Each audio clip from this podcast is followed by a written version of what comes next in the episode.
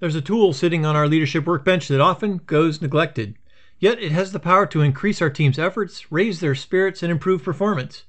As a bonus, it takes very little time, it's easy to use, costs almost nothing, and comes in unlimited supply.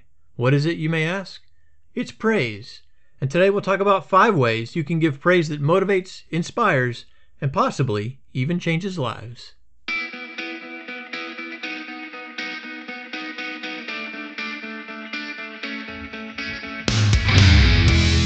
Welcome to another podcast episode from Rapid Start Leadership, where we get straight to the point of learning to lead well using entertaining stories, revealing research, and providing tools to help you master the craft.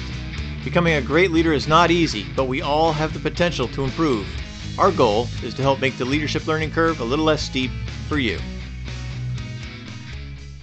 I still have the note from my commander. It was from October of 1987. I was pulling a tour as staff duty officer at an Army unit up near the demilitarized zone between North and South Korea.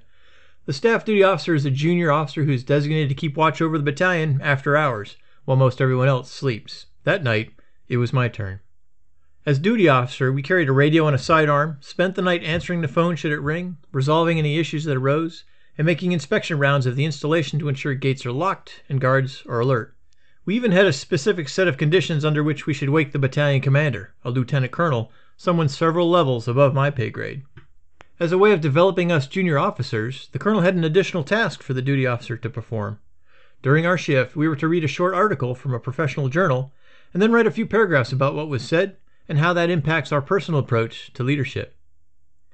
Thankfully, my tour of duty that chilly October night on the DMZ was uneventful. When my responsibilities ended at 0800 hours the next day, I returned the radio and the sidearm, turned in my little writing assignment, and I went back to work. A day or so later, after our morning fitness routine, my immediate boss, a captain, handed me a piece of paper.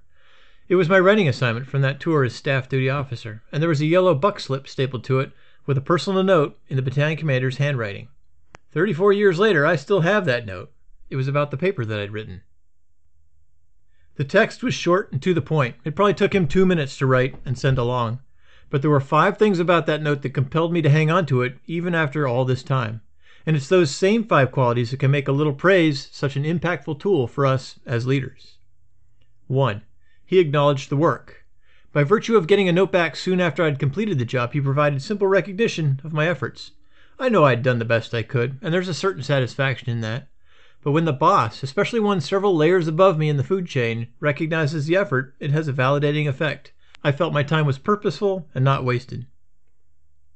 2. He complimented the work I'd done. Beyond simple acknowledgement were words of support and encouragement.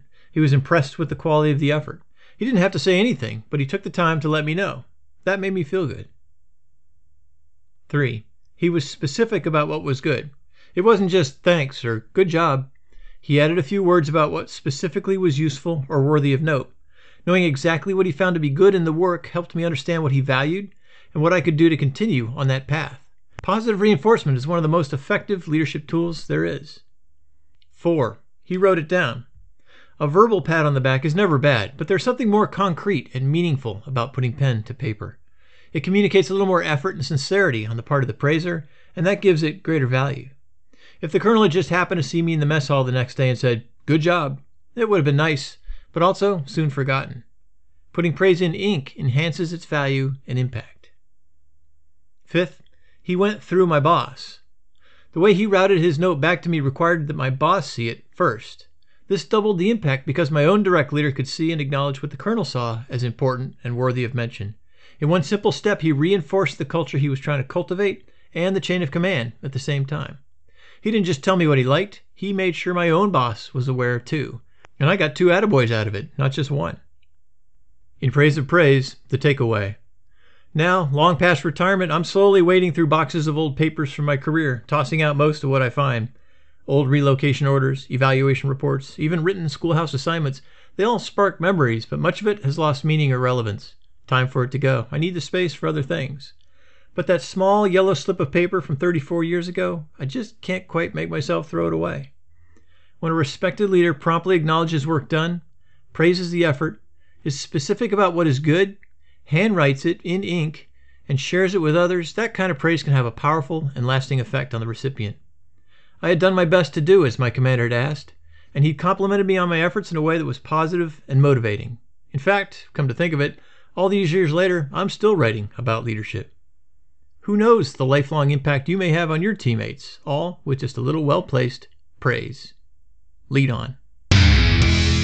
Thank you for joining us for this Rapid Start Leadership podcast. If you like this episode, we hope you'll share it with a friend, subscribe, and rate it on your podcast platform of choice.